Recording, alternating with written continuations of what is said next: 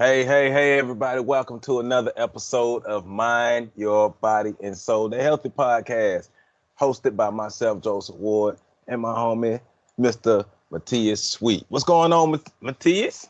Nothing much, nothing much. It's working. Another day. It's Friday. I know, on that roller coaster. on that roller coaster. I'm on Right. that roller coaster. excuse me, Right. on that Wednesday.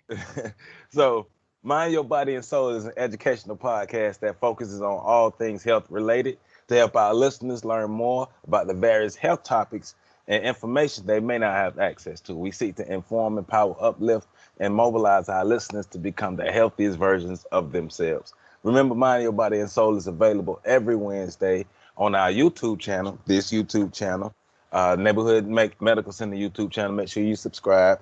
Also, check out our website at nmcpodcast.com. Also, our parent website at www.neighborhoodmedicalcenter.com. Also, I mean, neighborhoodmedicalcenter.org, excuse me. Also, we're available on Anchor, Breaker, Radio Public, Pocket Cast, Spotify, Google Podcast, and YouTube. Once again, like, comment, and subscribe this video. So, support, support. And, and guess what? I got on my mind, body, and soul shirt. Uh So I- oh, uh I know. I, our brother Ian Right, in the IT Ian. for putting up the shirts. I just wanted to make a couple people jealous because I got my shirt, but here we are. hey, so so we got a good one today. We got a we got a great interview today. Pull out your pads, pull out your pens, get your mind right, put on your thinking cap, sit Indian style, get your applesauce, everything you need, and some water. Because we have to get your water. Because mm-hmm. We have a gentleman on the podcast today who has a wealth of knowledge, who's been in the trenches fighting with us for a while. So I first heard about this gentleman when I myself worked at the health department. He was one of our main components, one of our go-to guys to help us be able to get the supplies that we needed on our level because um, a lot of people don't understand how the dynamics of the health department work. And it's a, it's kind of, I want to say kind of like a, like ants would work or bees would work, like a team. It's a team thing, and everybody has critical jobs. And this gentleman, his his job really helped us be able to get the supplies and the resources that we needed within our communities. And if he wasn't in his position doing what he was doing, it would have been difficult for us to operate.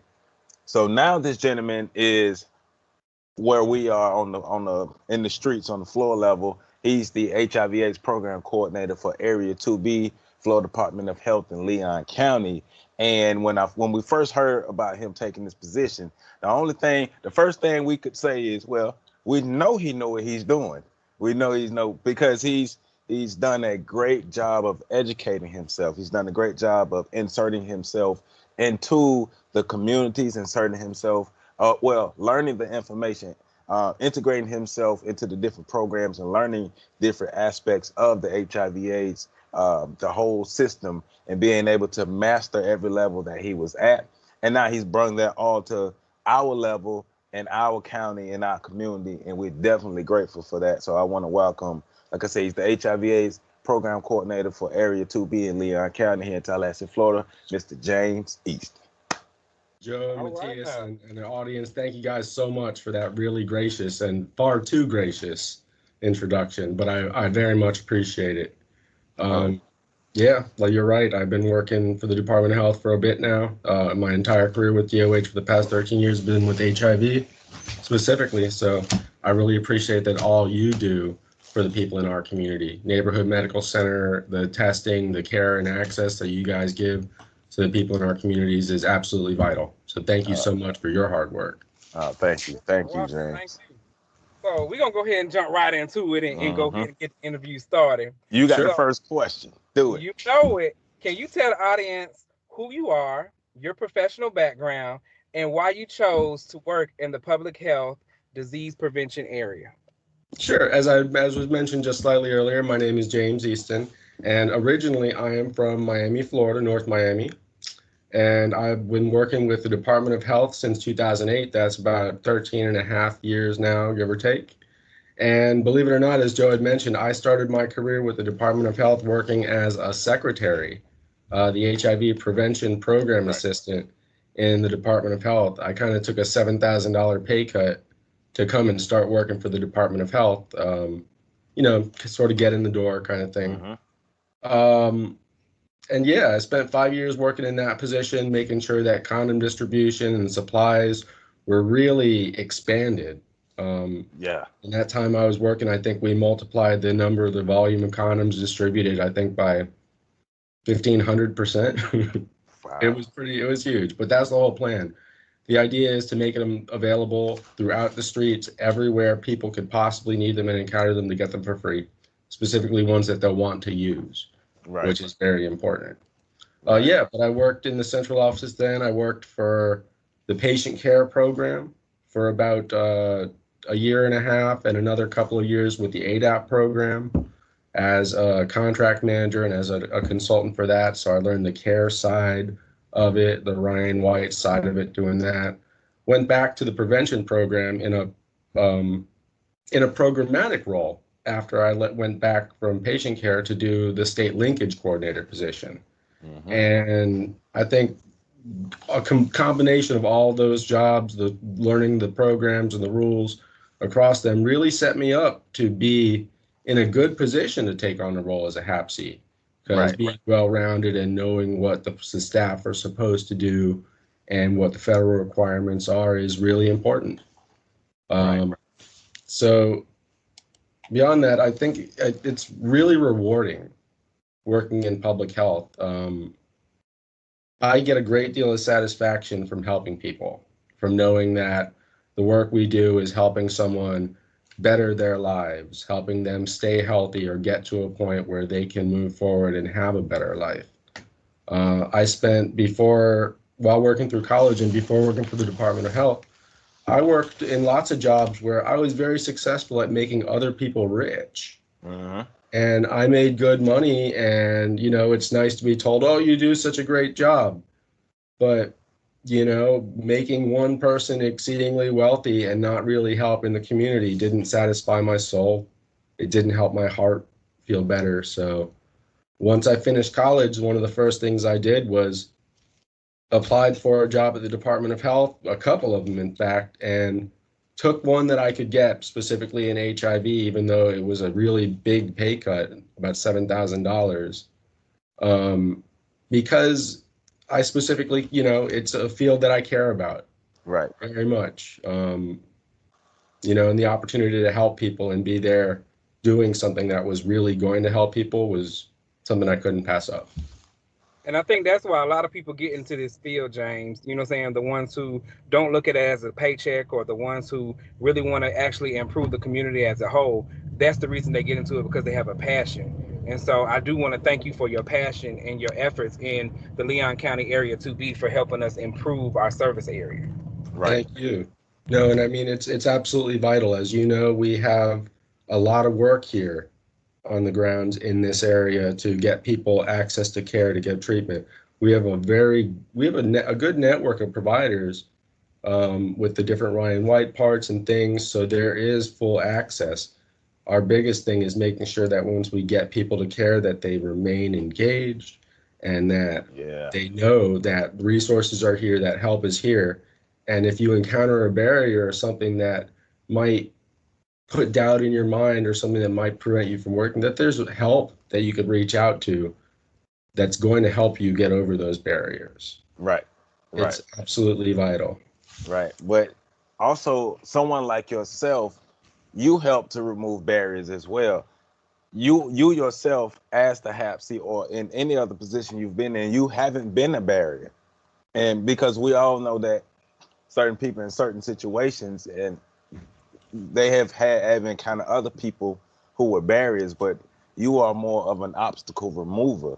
And so that helps the system as a whole flow because like we try to uh, illustrate all the time on this podcast, we can't do it by ourselves. we can't do this prevention by ourselves. So each entity is like a different position on the team, and each entity has to play their position. But we all work together as a team, as a whole, and being able to work well together, it it helps really um, enhance the community, uplift the people, and also when you're talking about increasing condom um, distribution by 15,000 percent. You know, We saw that.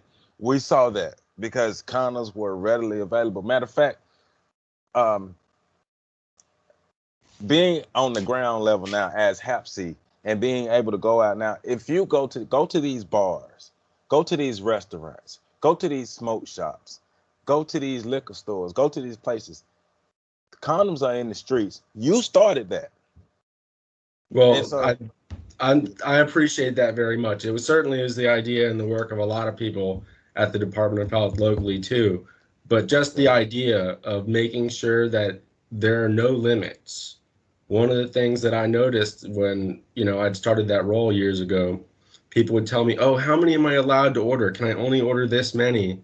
And I asked them, "Did did you ever were you ever told to quote, "Oh, we were told we can't order more than 15 boxes of this." Right. Right. And that just seemed ridiculous. Uh, the idea was to make sure that you had a supply that would meet the community's need, not here's what you have, take it or leave it. So right.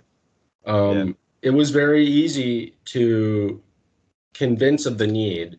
There was also a lot of aligning with some of the changes with the federal government CDC put in and how they were approaching um, prevention and things mm-hmm. that really bolstered our argument for expanding very quickly. And as you saw, it, it it actually helped because now instead of people saying, "Oh, well, I have to go to the health department just to get free condoms," or "I can only go here," they can literally go to more than 150 different businesses just in Leon County and yep. get handfuls of what they want, not that generic, no name brand stuff, but condoms that people would actually go to the store and buy under with their own money. Yeah. And that's really important. That's because right. if you're gonna if the health department's giving out a product that is boring, that someone is not gonna recognize and wouldn't use on their own, they're not going to use it. Right. Yeah, that's true. Yeah, that's that's true. We all know. So mm-hmm. so HIV AIDS program coordinator is your title, what you're doing now. So yeah. for those who don't know, could you uh, explain what the position does and and how you go about using your position in the HIV/AIDS program to actually help fight the spread of HIV/AIDS. Sure. So I'll let you know, like uh, HIV/AIDS program coordinators in the state. There's 14 of us. So there's mm-hmm. 14 various distinct regions that the state is broken up to for HIV services. So our area, Area 2B, like you had mentioned, it includes Leon, but also Gadsden, Liberty, Jefferson, Taylor, Madison, Franklin, and Wakulla counties.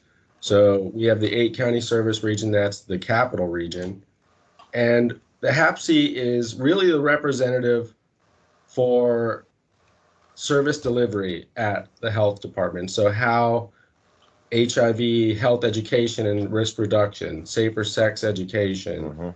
Um, HIV testing, outreach, community mobilization, early intervention and access to care, the linkage to care component, Right. Uh, you know, all of those things, uh, reporting functions. A lot of people aren't aware, but HIV, as well as many other uh, communicable diseases or infections, are reportable by law.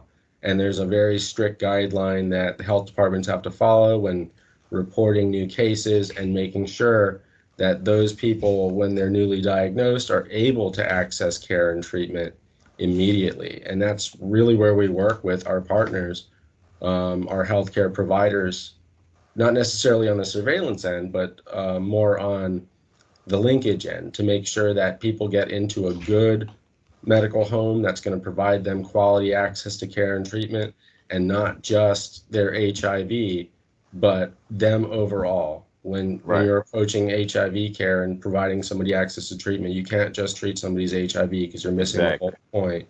You look exactly. at the whole person, where they're coming from, what kind of situation they have, if they have other conditions that need attention as well.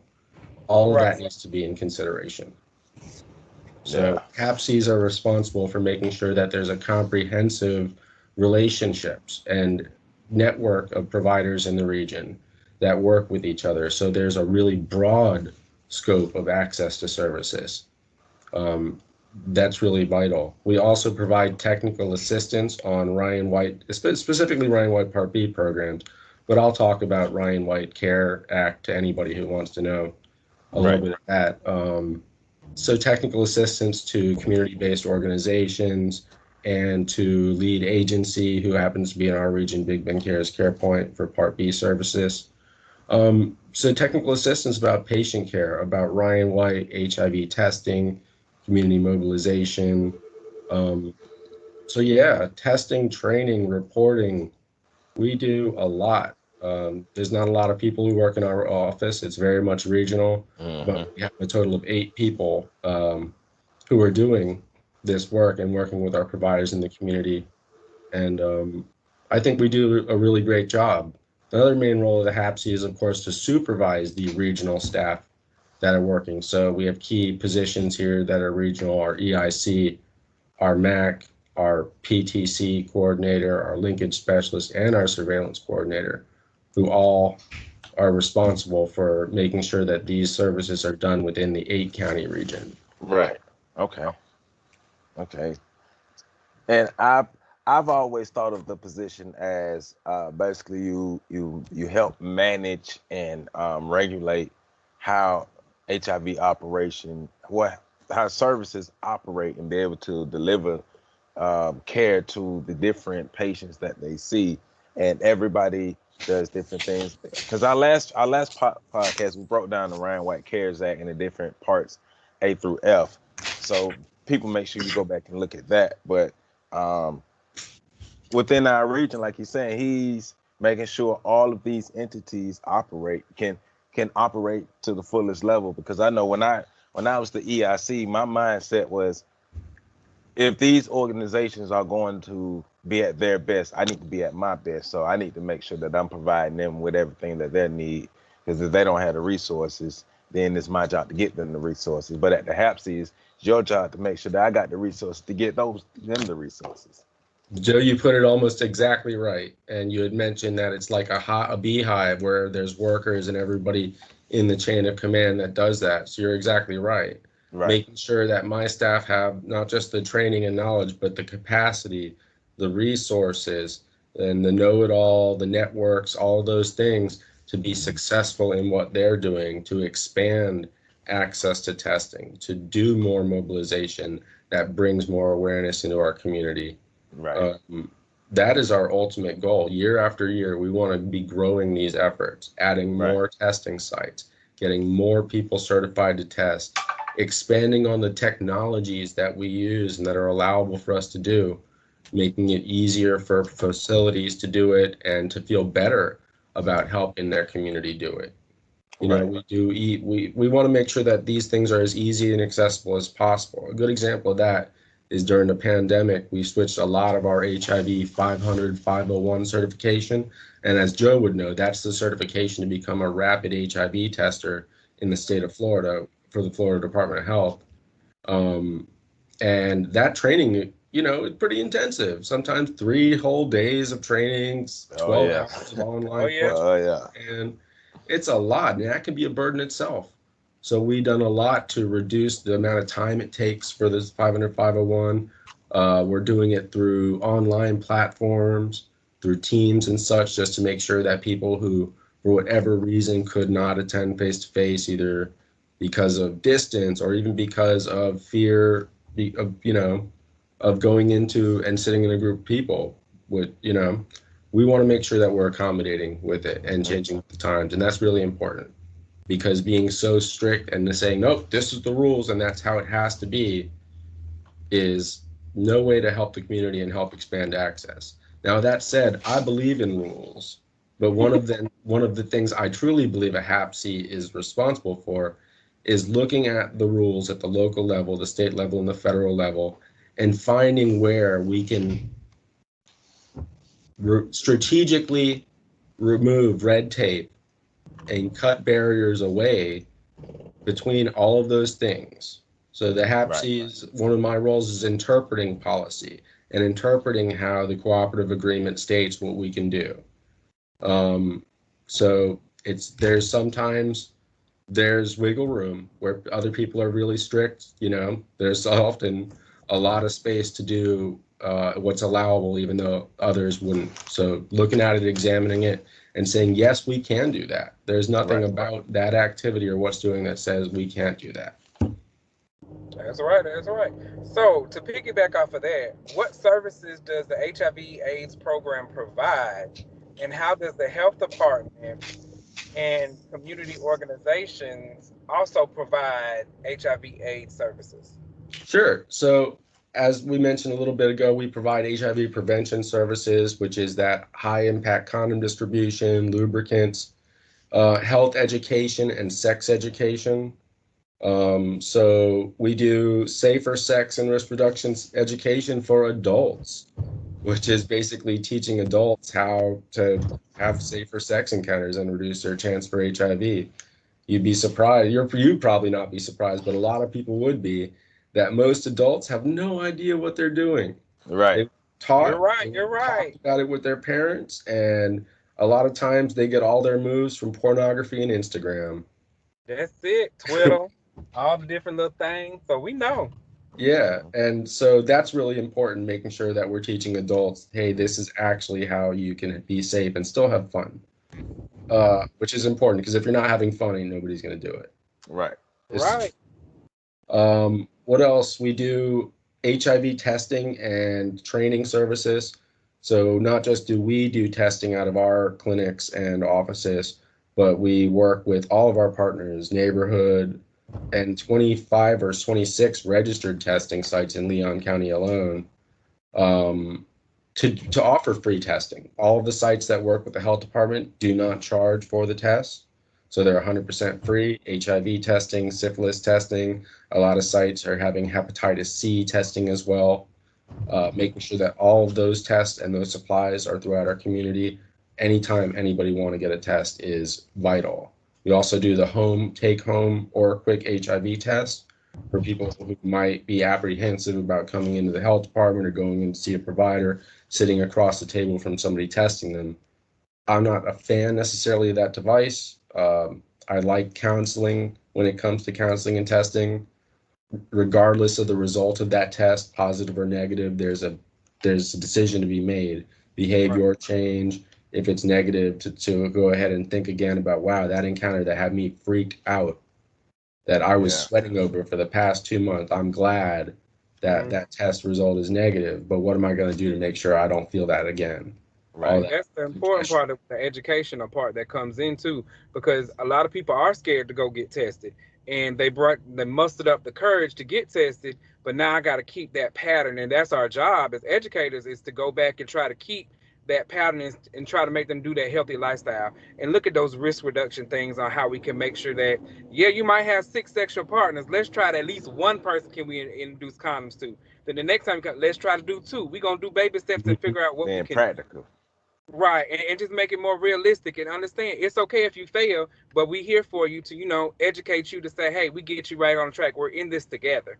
But I, one thing that you step, touched on was, can you tell the people where they can go to get tested? Like what website to find those 28 other providers in the area, where they can find a provider, or how can they find providers in the area who do free HIV and um, STD testing? Absolutely. So the state of Florida has a website that we call the it's www.knowyourhivstatus.com. So K N O W Y O U R H I V S T A T U S dot com. And what that does, it brings you to the state's prevention page. On there, there's a couple of different options where it gives you a number you can text with your zip code to that tells you testing sites within a 10 mile location of you, or you can just use the search engine directly there on the website Mhm. um, and find just enter your zip code or the city that you're in. It'll pull up a list of all of the testing sites that are registered, their times, and when you can get tested. If you know where the health department is, or if you know where any of, say, like the neighborhood medical center clinics are, or CarePoint, or throughout, um, drop in. They're all testing sites. Uh, but certainly go to the website and pull it up because we want to make sure that people know where those sites are, that there's a lot of community partners that are active and that care, that aren't just health department, that aren't just uh, medical providers, but also clinics, sororities, churches. You know, Right. we want to make sure that people know that testing is not just this clinical thing that the health department does, but it's something that is vital for the community and can be accessed right in their community. So, how does uh, let's say I I have an organization, I learn about HIV/AIDS, I'm interested in it, and I want to become a, a test site and be and help prevent HIV/AIDS. So, what are the steps that an organization can take to become a registered test site? Sure, that's a great question. So, first of all, first and foremost, having the interest of helping your community. That is the number one thing to do. And then approach the program office. So, reaching out to the Florida Department of Health in Leon County, or depending on where you are in the state, any of the 14 county, 14 regional service program areas, and letting them know I am in my, this community. I really want to start providing a service and offering HIV testing. I think it's vital to the community. What are my first steps? And what we'll do is get that person and those that organization, their staff signed up first of all to go ahead and get certified as testers, because that's a really good step. And we work the same person who does the testing, the early intervention consultant, is also the person that works with these sites to go through all of the requirements for setting up, for reviewing of the site or facilities that they'd be using, where they're going to be offering testing, to make sure that they can ensure confidentiality and privacy of people, uh, making sure that all of the other uh, requirements are done. The department has what's known as a technical assistance guideline for HIV testing sites that they use and follow to make sure that all of those things are in order. Once the site is registered and set up, they have testers. For the first year, sites are going to be required to use an oral collection test, the OraSure uh, testing device. And after a year of testing and using the OraSure device, they can then move on, get a CLIA waiver, make sure that their site is CLIA waived, which is a clinical lab uh, license, and waiver is a white waiver of that for these devices. And once they have that, they can start doing the rapid blood stick uh, testing and stuff. Beauty of that is that the department makes sure that there's no material cost for a testing site or for that uh, when it comes to any cost for test kits, any cost for clinic supplies or gauzes, band-aids, workspace towels, the things that a tester is going to need to really complete their whole post pre and post test counseling session. Uh, we want to make sure that it's as easy as possible for them and that they have to incur as least amount of you know funding as they they don't have to spend their own money to do this Right. Right. I appreciate that. So yeah, that that's great information to know. And this goes the next question. You know, no matter what you do in healthcare, people have those misconceptions. Mhm. They have those. Oh, somebody told me this. Somebody told me that. So, what are some misconceptions about the health department and or your HIV program that you would like to clear up so people can have so people can be better informed? see the health you brought up a big question because that for a long time the health department and government-based healthcare public health that the government put forth has been full of good reason for doubt and mistrust uh, there's really valid beliefs in the past and examples of public health activities that were done that weren't there to help people that on their face were told oh we're going to help you but the real intent of them was harm or done so with disregard for the harm that the people would suffer Right. um, and that's not all right. We could talk, you know, look at um, going back to the 19th century smallpox blanket campaigns against Native Americans, where, you know, blankets with smallpox disease already in it were purposely given to people just to kill them. Um, what else is a good example of that? Sterilization campaigns. The United States allowed people to be sterilized against their will up until 1972.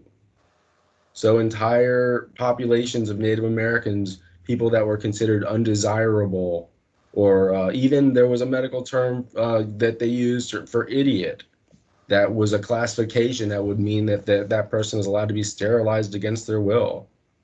That stuff that did go on. The Tuskegee experiments is yet another prime example where people were given syphilis, never told it, then for 20 25 years in this experiment where they had that exposed their wives and all their children, and nobody was ever told went for years of suffering with never being offered treatment that was readily available. So there's a, a lot of people have good reason why they, you know, would have distrust in the health department. So one of the main goals of what we do when it comes to community mobilization in particular, community outreach and mobilization, is to help dispel some of these distrusts. Right. because right. in reality, the services that we provide here, the access to the to the medications, antiretroviral medications, linked to care, HIV testing, and things, are only meant to save lives. hmm They're, they you know, the drugs that we provide, if somebody's living with HIV and they're not taking meds or can't because they can't afford it, don't know where to start, not taking those meds and just ignoring that is not going to be good for them and it's not going to be Right. good for their family. Very sooner than later, even if they're feeling all right right there, they're going to get caught up being desperately sick. Yeah. And you have no immune system, and the smallest thing is going to get you hospitalized. How are you going to take care of yourself? How are you going to take care of the people that really rely on you? Exactly. So staying healthy is tantamount. That's one of the main things we make sure to tell people that regardless of what the you know you know about the health department things like that the reality is these services is here are here to help and if you don't have any other choice if you don't have other options know that this is here. Know that you can get the medication and the treatment and access you need and even many other services you know? That's Right, right. one of the main th- messages we want to get out. Another thing we do when it comes to mobilization is that knowing that knowing that the health department isn't necessarily going to be trusted even if we speak from our heart and there's 100% truth in it just because we're from the health department there's going to be that distrust so a lot of what we do is we work with gatekeepers we work with people in the communities that are community members that are well known respected people they don't have to be experts in hiv they don't have to be experts in public health they have to be experts in loving their community. They have to be Mhm. experts in caring for the people in their neighborhood that you know that are you know suffering or not or unaware of what's going on when it comes to the levels of HIV, the new infections going on. You know, the things that are unspoken need to be spoken about. So we work with those gatekeepers and help provide them with training, you know, even sending them, paying for them to attend you know, national level trainings to become better speakers and know more about public health, making sure they have access to this, those same resources we work with our community providers. We want to make sure that these gatekeepers have the tools and the resources they need to go and speak to the community because we know they're going to be, those people are going to be listened to much Right, right. more than the health department is. Like I said, we could have professionals speaking the absolute truth with compassion and care but unless it is somebody who that neighborhood already trusts and has faith in, that Yeah. message is not is only going to be heard by a few people instead of more. Yeah, the, the gate using gatekeepers is a must. And I can say this: um, growing up, why why narratives can be powerful, but false narratives can be powerful and damaging, but misleading. So, and this is not politically correct in any way, or it's not correct at all in any way. So, here in Tallahassee, growing up, how it was explained to us is you would go to the health department on Old Bainbridge, Robinson Stevens. You would go to that health department if you had an STD. And you would go to the Orange Avenue Health Department if you had HIV. And so Yep. we we were told that in like middle school by like high schoolers, guys we looked up to. So that that authority figure thing. So not ever having to come to the health department or our parents never taking us to the health department that was always branded in our mind. So um, I lived on the south side, so I would always ride past Orange Avenue, and that's what I was always think is, wow, that building is only for people with HIV. And you know, looking, it's a it's a nice sized building. But then when I actually started working there and went in the building and seeing all the services that you can get in the building, I'm like, okay, we got to do a better job of making sure we get the the actual information out about what these different organizations, what these services is, but especially the health department does, because mm-hmm. you have a whole population of people who really think that this building is only for people who may have HIV, may almost contract it or any realm of that, when actually you can come in this building and get some services that can help enhance your life. Joe, I'm really glad you meant you brought that up because we deal with that all the time. You know, we we do provide HIV services out of our suite in this building, and we got a small corner of this building. There's a lot going on here. Right. But I've had people tell me, you know, I don't want to go in because that's where people people if I walk in that building, somebody's going to know I have HIV. Right. And what we've well, I've been very one of the things I want to make sure is that so, nobody feels uncomfortable walking in here. We've went through great effort to make sure that there's no big signs saying, "Hey, HIV services here." Right. Our area in particular is rel- is very indiscreet, uh, making sure that people know that what we provide here is public health, which is what the sign on our door says. But it's hard to dispel those long-standing things. Like you said, that was what you heard in middle school from high school kids. And I'm not going to put an age on you, but I'm guarantee that was more than 10 or 15 years ago. Right. Right. Right. so how long is that still? You know, that's still per- perpetuated. yeah, it is. And the reality is, in the building, you neighborhood medical center uses more about three quarters of the, the total space for their clinic operations in this building. And the, the- it ain't just HIV. Yeah, people somebody can go and get HIV care at neighborhood, but they could also go get care for all of their healthcare needs at neighborhood. And that's Right. something they need to, to realize that the HIV program is a small smidgen in a corner here. Yes, it happens to be in this building, but you're missing a lot, including community dental.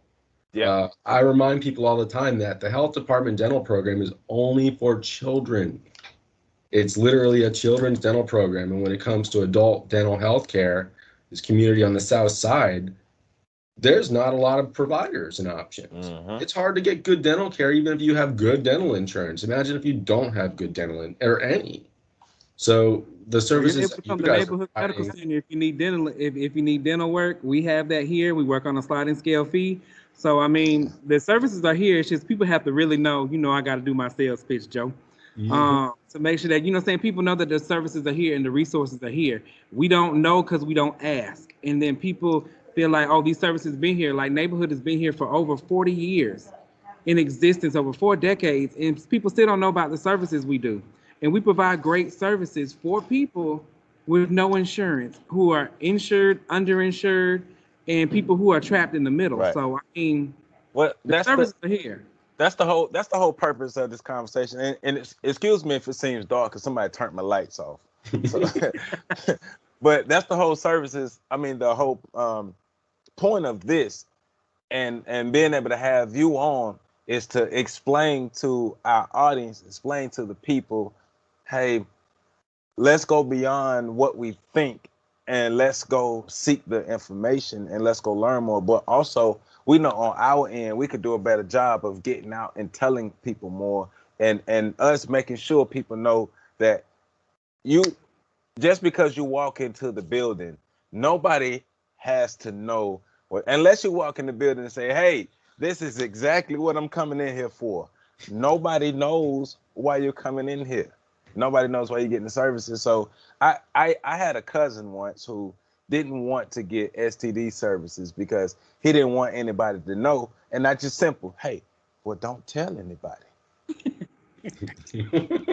But you know, Just, Joe, that's the know. truth. Like you could walk into a building, and just because you walk into the building does not mean that you're there for HIV service. Like if you go into the uh, 872 West Orange Avenue, there's no telling what you're going in there for. They have WIC services. A lot of people go there to get the WIC for the, you know, I'm saying pregnant mothers and children and get those services that they need. Damn they have pharmacy. pharmacy inside. You have medical. You have dental. You come to a primary care office. It's a lot of different things that are held in each health department building, and they're not even operated by the health department. Sometimes they're operated by other community agencies.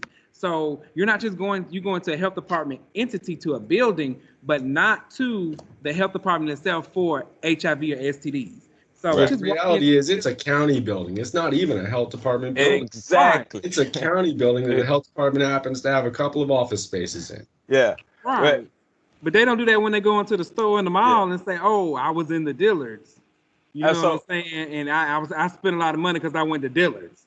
Well, so, I mean, Yeah, let's let's let's take this moment to clear some things up while we're talking about this, because if it, depends on how long you've been in Tallahassee. The 872 Orange Avenue for a lot of the population is known as Bond. Okay, so let's do some clearing up.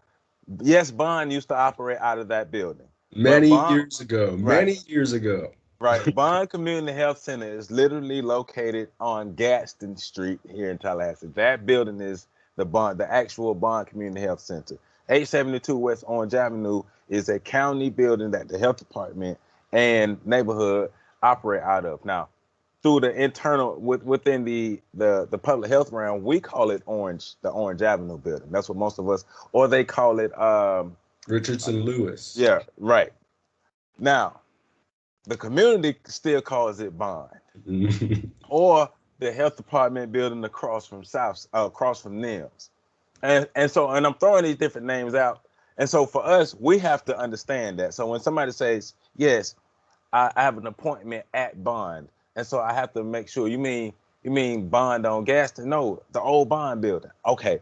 All right, so you have appointment at neighborhood on Orange Avenue, and so it's just being able to associate that. But once again, if you in your community, you know how your community talks, and you can communicate with.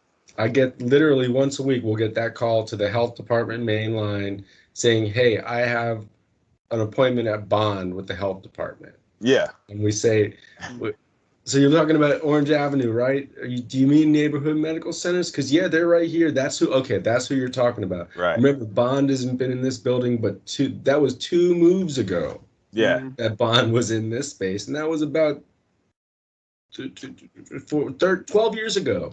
Yeah. Mhm. 12 Yeah. years. And I think what a lot of people have the misconception is because neighborhood and bond are the same type of entity. We provide a lot of the same services, but we're two different organizations. Yeah. You know what I'm saying? We provide the same, we, we reach the same populations, we do all the other stuff. So one's not better than the other, you know what I'm saying? Not competition, there's things out there. So it's just about making sure that we can reach who we can reach and each entity reaches different Yeah. um people, you know what I'm saying, different services. Sometimes it just depends on the level of services and, and, and what they need and, and which provider they choose to be with and who they want to go, what side of town. So those are the things that you know saying people got to understand too is we don't get upset when you say oh that's bond or that's neighborhood we know what they're talking about. it's the same thing we get we just want to make sure you get to the right care that you need and it's not about oh Right. I go to this place i go to that place. The services are the same service. It's just you got to understand you can't use both at the same time. You can't double dip. You can't go back and forth. So especially Right. for those insured patients you, you, you got to pick So- one of the Yeah, and so that's where the people get the misconception because well, y'all the same thing, and a lot of people say, well, y'all the same agency. No, we're the same type of entity, just two different agencies. And I, I want to bring you bring up a really important point because notice what is not here on the south side of town in the Bond community or South City is a hospital, urgent care, emergency rooms, any of those other things that we find on other sides of town. Mhm. So making sure that there is more than one. You know, remember for a long time people thought Bond was it Yep. you know and knowing that bond is there on the south side and in south city knowing that neighborhood is there knowing that care point and even the fsu primary care centers that are starting to pop up you know in rural areas. They have one on uh, in the roberts uh, off of roberts avenue in seminole manor area. Yep. it's absolutely vital that access to for people who generally don't have or traditionally haven't had access to primary care or other care now do and it's mm-hmm. right where they are. They don't have to get a bus and a transfer to get there. They don't have to choose that. Maybe that's just the one option. And i had a bad experience with them something years ago and i don't want to that you know you have options now in this community. Right. and it's really vital because people's choice where they seek healthcare have their comfort with it is going to be is so important to them continuing it. Right. So so with that being said, explain to the people why HIV/AIDS prevention and education services and HIV care services are needed and important and kind of help them understand how these services can help transform a person's life for the better? Sure. So prevention services are needed because we know that HIV is spreading in our community. So I can tell you right now that the people who are transmitting HIV in our community are not the people who know they have HIV. Right. People who know they have HIV and get treatment take very specific measures to protect their loved ones and the people they love. So we know that's not where HIV is coming from. We know Right. HIV is coming from people who have no idea that they have HIV in the first place, how long they've had it because they've never bothered to get tested or are scared to get tested. Right. That's the bigger thing. Or might not even think that they're at any risk whatsoever, that their behaviors weren't at all risky. That's just something that people do. Right. And so that's where prevention is really important, teaching people that look, you know, there's nothing wrong with having sex, especially if you're with, you know, partnering up and be and reproduction progeny, keeping the human race going is absolutely vitally important. And that's not going to happen through a condom.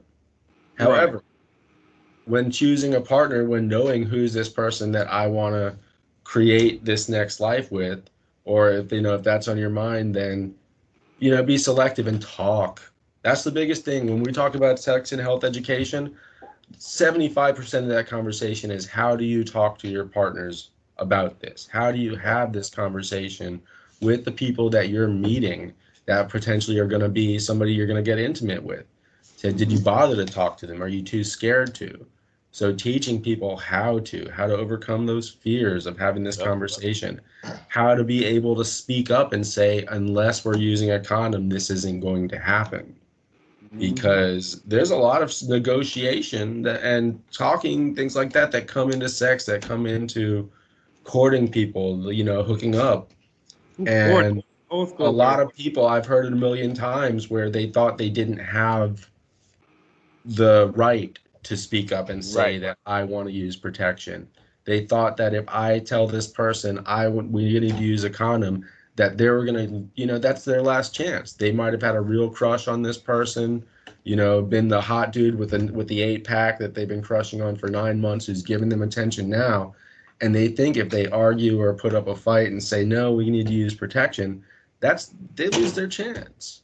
Mm-hmm. So making sure we're teaching people that for you it takes two. It ain't just him if it's both of you. It takes two people to have sex. And if you're not satisfied that it's safe enough, you have every right to say, nah, not right now. Maybe we can do something else another time when we're, you know, protected. But that skill set is really vital. A lot of people don't even know how to start. Um, yeah. So that's why prevention is really one of the reasons why prevention is important. But so that's that side of that test when we test people knowing, first of all, preventing an infection from taking place is somebody's best possible outcome. So if somebody, even if somebody has HIV, we know that treatment is there. We can be, they can become virally suppressed and live a long life. Remember, life expectancy for somebody living with HIV who takes their medication is what 90 which is the life expectancy for everybody else. Yeah. So what does that mean? HIV is not, as long as you treat your HIV, it's like treating diabetes or any other chronic condition that just needs a daily maintenance medication. That H, Right, you know doesn't stop life, marriage, children, families, paying bills, being as miserable as everyone else is the best way I put it. You have a right to be just as miserable as everybody else. Yep. You're right. Yep. Because you know, a lot of people, one of the misconceptions is the minute I contract HIV, it's a death sentence. And that's No, not yeah. used to for what people used to say. But now with the advancements in medication and all those different things, they're able out there to live normal, healthy lives. And like you said, the life expectancy is 90 years old or 90 or 100 plus. We did celebrate the one person who did have HIV and she was like 100, 101. So those are the things that, you know what I'm saying, those milestones that we're creating and breaking barriers as it moves into the new generation and with the new advancements in technology as far as medication and treatment. So those are the things. But and like what you said with the communication and talking, that's what Joe and I preach every time through classes, through our um, post-test and uh, pre-test counseling, is the communication. Have you had those open conversations? We don't want you to say in the middle of the act of you doing something sexual, I didn't like that. I wasn't comfortable. You should say that before he starts midstream doing whatever he's What- doing. What- So yeah. or whatever she's doing. So Joe and I look at ourselves as the big brothers and the little big brothers to some people in the community and be like, hey, let's have these conversations because nobody's telling you to talk. It's okay. And that's the issue is the communication isn't coming from those gatekeepers or from those people that look up to people in the community to say, hey, ask these questions, talk about this. Because a lot of people don't know you could prompt the simple conversation with motivational interviewing, with open-ended questions to, to lead you into those questions to talk to say, hey, this might not be a good situation for us to have sex. Or maybe we need to wait and, and talk about things later. How about we go get tested first? Because mm-hmm. you said your body count was this and mine is this. So let's go see what we can figure out first. Those understanding those methods of uh, communication can help you keep yourself negative or keep yourself in a safer predicament. So that is one thing that we Joe and I know we preach every time we go out in the community. One of the things in prevention, one of the things I like to make sure um, I tell people about, especially in our te- in, is I tell them parents are absolutely in America are terrified to talk Yep. to their children about sex, but you know who's not? Grandma. Grandma has no qualms about talking about sex, about going up and saying, "Uh-uh, your fast tail is not going to mm-hmm. make me a great grandmother that yet. Here's condoms. Make sure you use them." I have grandmothers who come into our office and literally fill their booty bag full of condoms and lubricants and says, "These are for the kids in my neighborhood." There's a mm-hmm. group about you know five or ten kids that are hanging out with, and I want to make sure that they all have access to them and know exactly what it's for. Right. And so grandma's she's might not know everything about you know safer sex and HIV, but she knows that these that kids aren't hearing it and they're certainly not going to get it from their parents. So somebody has to step up and be like, "Hey, here's the reality. Y'all going to be doing it. You're going to go out there and be having sex. Protect yourself." Right. Mhm. Right, right, yeah. I mean, it's it's like gospel to me because we've been able to firsthand see the impact of the services that we provide as as the different entities working together. But um and and you knocked that question right out of the park because I want people to really wrap their minds around why these services exist and why they should take advantage of these services. Tallahassee, I keep telling people, Tallahassee, it is unique. Do we have our challenges and issues? Yes, but Tallahassee is unique. This is one city where you don't have to go hungry. You don't have to starve in this city. There's a there's literally like a food distribution every day, if not every day, Mhm. almost every day. Like we said, there are con- free condoms on every corner we will find a way to get you the services that you need. We will find a way to get you the care that you need. If you contract HIV/AIDS and you don't have a job, you don't have health insurance, well, guess what? We got a program called ADAP that we can enroll you in that can help you get all the services you need so you can live a healthy life up to you're 90 years old. Mm-hmm. And and the three faces you're looking at, we're we're three of the of the main faces in this community that will help make these things happen. And that's one of the reasons why I want to have you on this podcast, James, so people can see your face. They can connect the face with the name. Because I, I know a lot of people heard, well, James Easton, James Easton. Who is James Easton? Voila. Here he is, right? I appreciate that. So um, Joe, Well, I appreciate that too. I'll, I'll be honest though, in the past, when uh, I do speaking engagements or things, people ask for like a picture and a bio. yeah. I'll send a little snapshot of like a portrait of Napoleon Bonaparte. That's funny. but uh, you know, um, that's me. Ultimately, I I don't want to. It's important that people know who I am, mainly so they know what services and things that they need to reach out.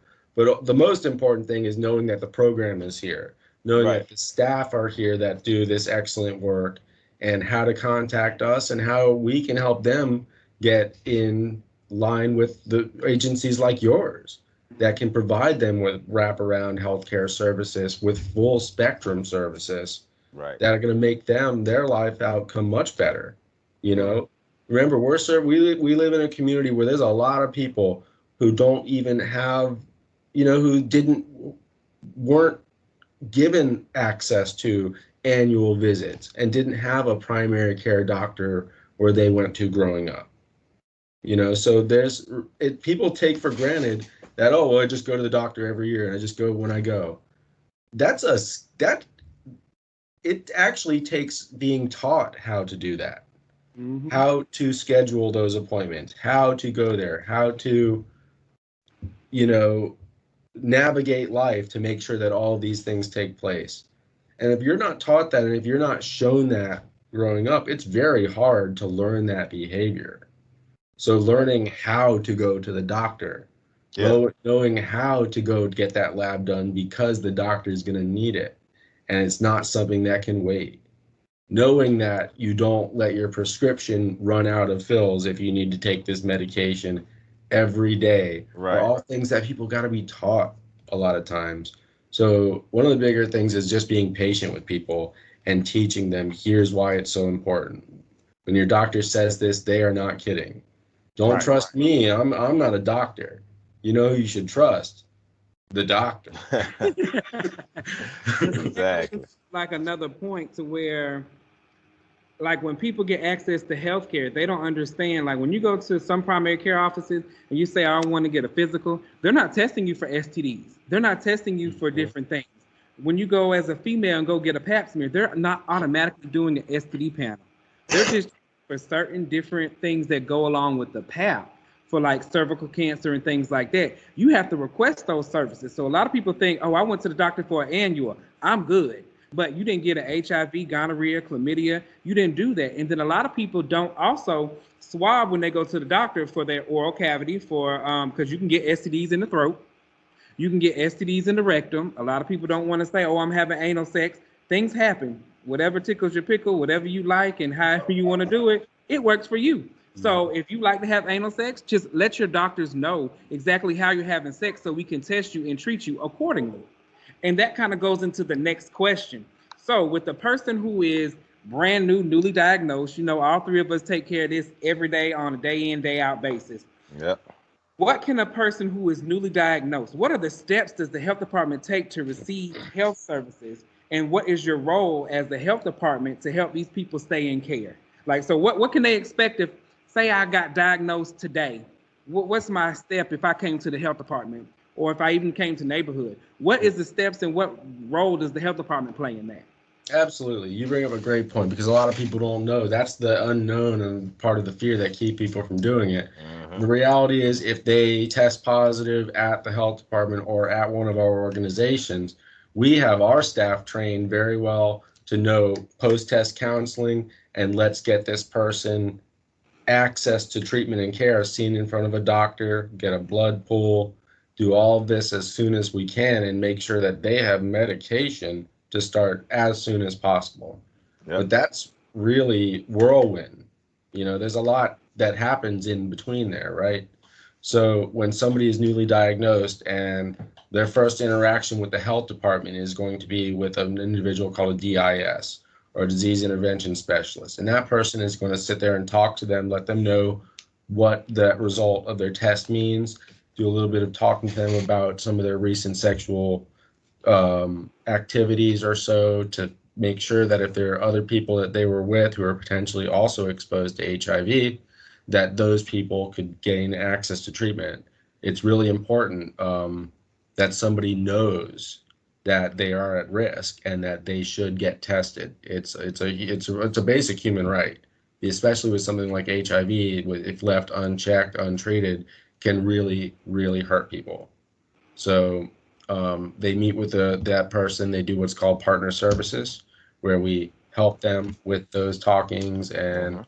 stuff like that to make sure that they're comfortable disclosing to their partners, make sure they're comfortable talking to their healthcare providers about this diagnosis, what's next step.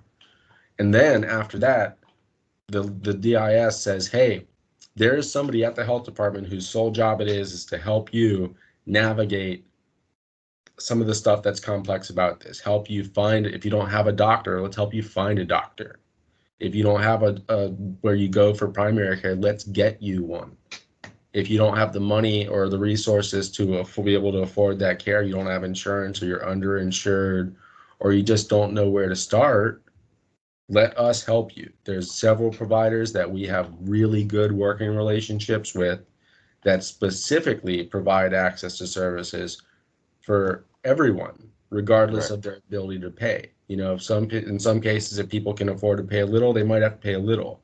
If they Mhm. can't afford to pay anything, they are not going to be charged anything because accessing this treatment and care is vital, and these organizations do it for our community. Right. on behalf of you know the federal go- they you know they receive monies and things from the county and state and things to do this for our communities. So it's absolutely you know vital like you had mentioned earlier that people know where the resources are things like that are you still there guys oh there you are Yeah, it looked yeah. like the Oh, screen okay, frozen a little bit um But, but so linkage is vital go ahead So also with, you know saying, when somebody becomes HIV positive and they actually fall into the realm, you know saying, their main thing is now is um what am I gonna do sexually? So I know neighborhood and bond and the health department, we all in that fight together as far as PEP and PrEP. So can you explain a little bit too about that process when it goes into about how we can notify their partners and provide them with those services as well? Absolutely. So, in a PEP and PrEP instance, um, we, you know, we in my office provide that. You guys at Neighborhood, there's lots of other that offer access to uh, PrEP services. So, PrEP services are ones that we, it's a medication that people can take, of course, that will prevent them from getting HIV. So, those things are making sure they have access to HIV testing and all the other tests that the doctor's going to require before issuing that prescription for the medication.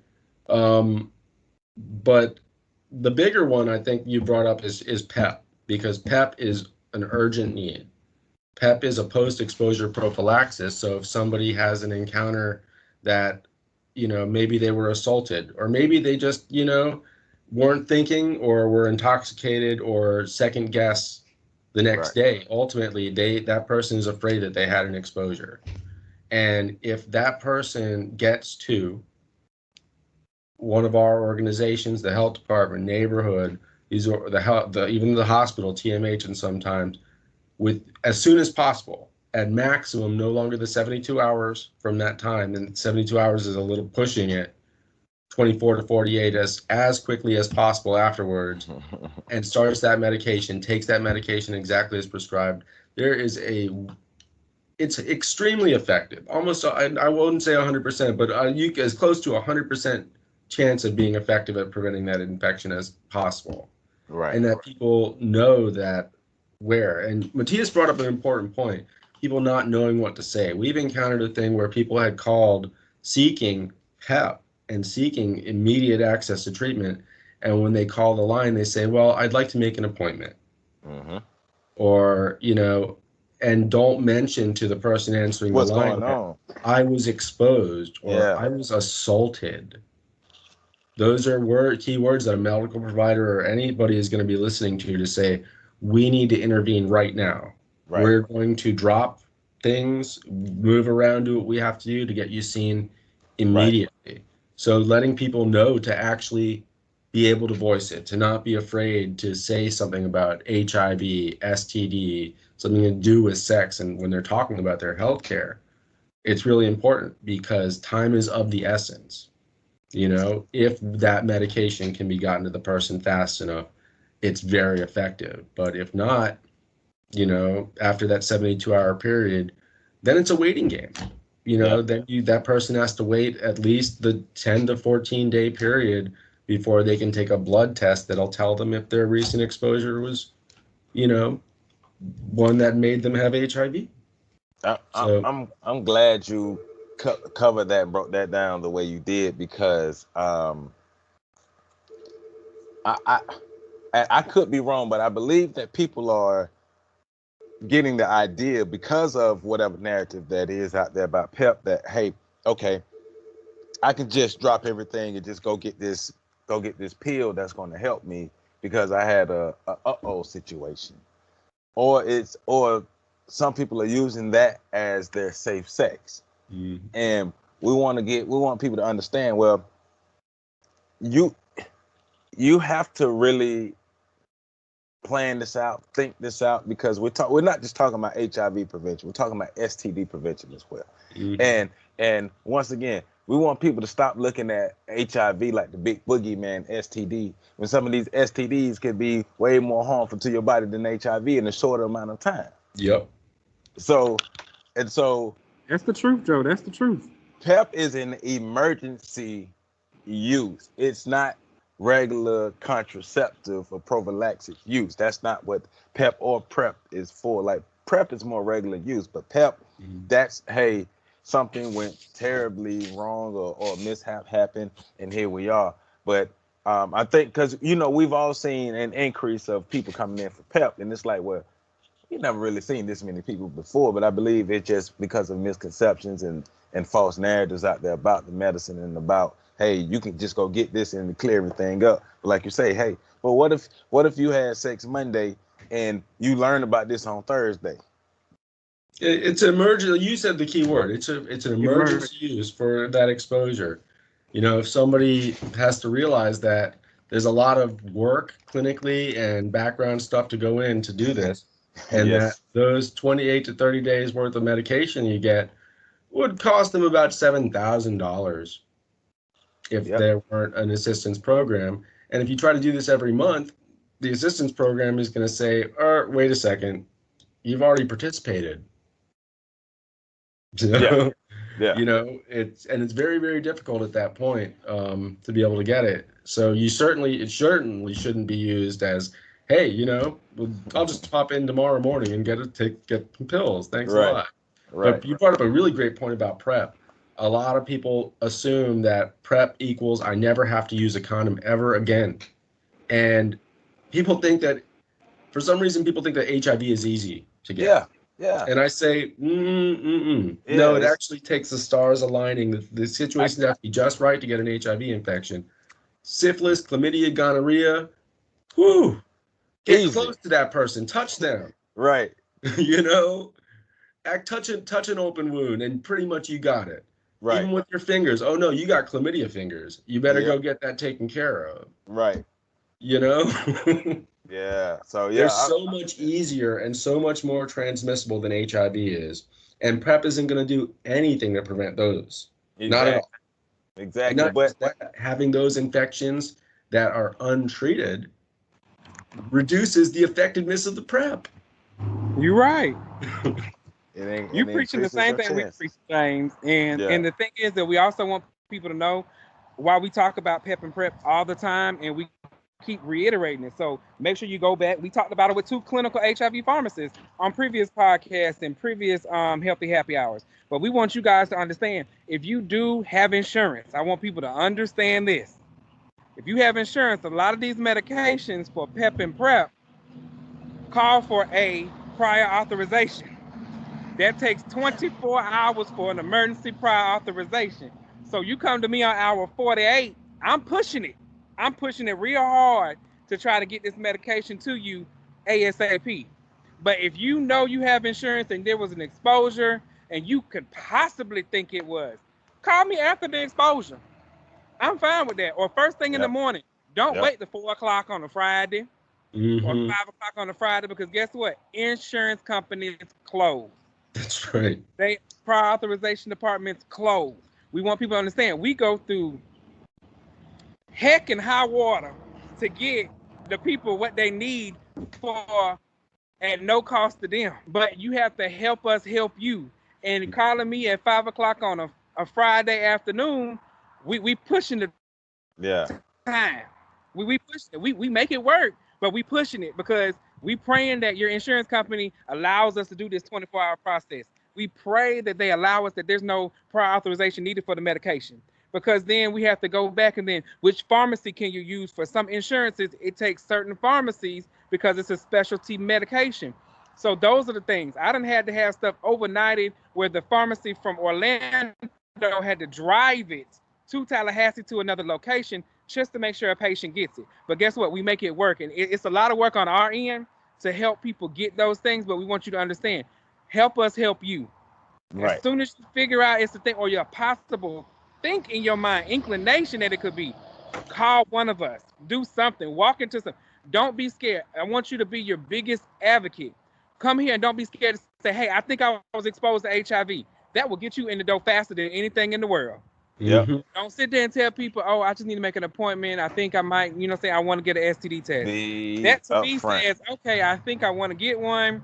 So that means I'm possibly, you know I'm saying, I'm not in a rush, I'm not this, but you come in here and say, hey, I was exposed to HIV or, or an STD, I need help. That's a totally different conversation. Yep. That- the same thing with the health lock up. department clinic at RNS. If somebody calls, even though we have lots of appointments, if somebody calls for just a general appointment, they might be told, you know, maybe we have an appointment available in a week. We can get you in. But if they call and say, I've been Mhm. exposed to HIV or STD, we have specific carve outs on the schedule every day specifically for that. So if somebody Mhm. comes in believing that they might have been exposed or test and treat where they want need want to see a provider that day to be seen, we Well, that's a good question too, James. What is test and treat? How, how Sure. does that play here in Leon County? Absolutely, that's a great question. So test and treat is the it originally started as an idea to immediately start treatment. In 2016, the the National Institutes of Health updated the HIV treatment guidelines for adolescents and adults. And they changed what used to be waiting usually three, six months or so, or waiting for CD4 levels to drop before starting treatment. And the new guidelines said no. People with HIV have much better health outcomes if they start antiretroviral treatment immediately. Yeah. So they took that to heart and developed an idea that if we can treat somebody literally the same day they find out that they have HIV, we can get them seen by a provider. We can collect blood, have that sent off to the lab so we can determine a baseline of where this person is in their HIV infection, get counseled by this medical doctor, and walk out the door with 30 days worth of HIV medication to start taking right now. Mm-hmm. Take your mm-hmm. first one today. This is a once a day pill that you take every day. It's not 10 pills a day. It's nothing like that. One pill once a day. Start taking it now. The linkage specialist then works with that person, works with neighborhood, works with CarePoint, Bond, whomever that person wants to go to to get medical care and helps get them established and helps them establish that medical home where they're going to get continued access to the HIV medication, where that next prescription for their medications is going to come from. And that's the path to starting viral suppression. The medication these days is very, very, very good. I've seen instances where somebody who has a viral load, never been on treatment, has a viral load of 300, 400,000 millions that is suppressed in a month. Yep. A month and a half later, are so little HIV found in their system that it can't even be picked up on a test. That's a miracle.